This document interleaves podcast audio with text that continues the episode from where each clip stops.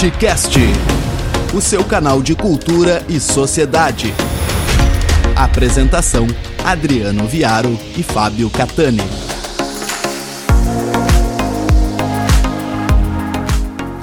Entre os dias 25, 26 e 27 de março de 1922, nove delegados representando 80 membros fundaram o Partido Comunista do Brasil, o PCB, essa era a sigla. Ao longo do período da, do final do Império Brasileiro e ao longo da Primeira República, chamada República Velha, o movimento operário no Brasil ele se estabelecia fundamentalmente em torno da ideologia anarquista. E os operários se organizavam em sindicatos, em federações sindicais, com significativa autonomia para suas unidades, e rejeitavam a participação na vida político-partidária, atuando principalmente através de greves para mobilizar a classe operária para a sua para a conquista de direitos em meio àquele Brasil tão repressivo.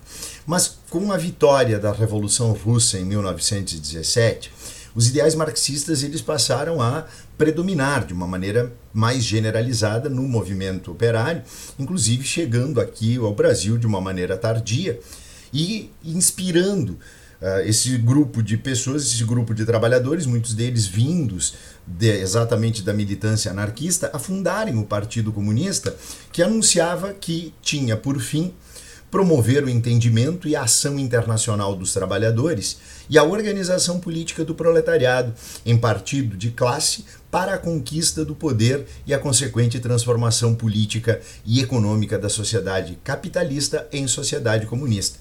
Portanto, um ideal revolucionário que estava em consonância com os ideais das chamadas internacionais socialistas.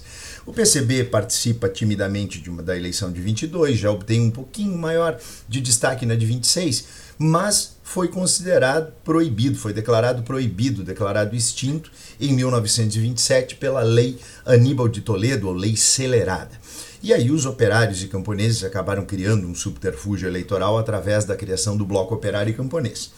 Após a Revolução de 30, inicia-se a Era Vargas, e na década de 30 os comunistas, ainda proscritos, eles acabaram se articulando sob a liderança de Luiz Carlos Prestes, já de Luiz Carlos Prestes, que lideraram o movimento tenentista na década de 20. Agora o líder comunista Luiz Carlos Prestes é o presidente da Aliança Nacional Libertadora, a ANL, que pretendia também manter esse viés revolucionário e transformar o Brasil em um país comunista. E ela também tem muito pouca duração. Ela também vai se estender apenas por alguns meses dentro do ano de 1935, sendo considerada já em julho de 35 proibida, proscrita também ela por Vargas através de um decreto.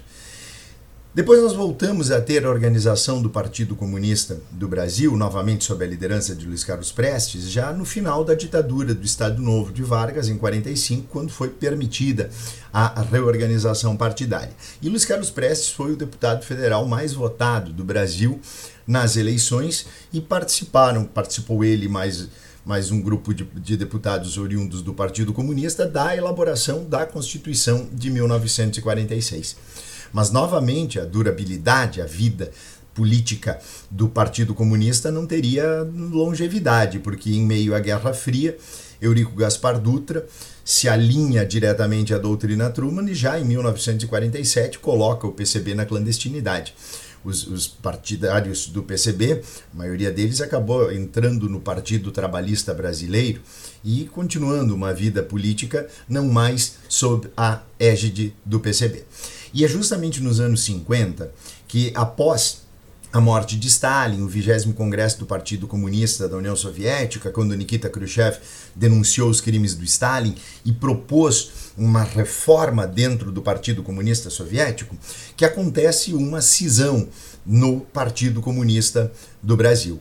Luiz Carlos Prestes, mantendo-se fiel aos ideais soviéticos, acabou mudando o nome para Partido Comunista Brasileiro, mas um grupo de dissidentes liderados por Maurício Grabois, por João Amazonas e Pedro Pomar, manteve-se alinhado ao stalinismo e acabaram alijados do partido pelo próprio Luiz Carlos Prestes e vieram a liderar a fundação em 1962 do PCdoB, o Partido Comunista do Brasil. E a partir de então, já com uma orientação mais maoísta, acabaram atuando na organização de guerrilhas que promoviam a luta armada contra a ditadura civil-militar já a partir de 64. E a mais expressiva delas acabou sendo justamente aquela liderada por Maurício Grabois, que foi a guerrilha do Araguaia, que foi depois derrotada pelas forças repressoras da ditadura.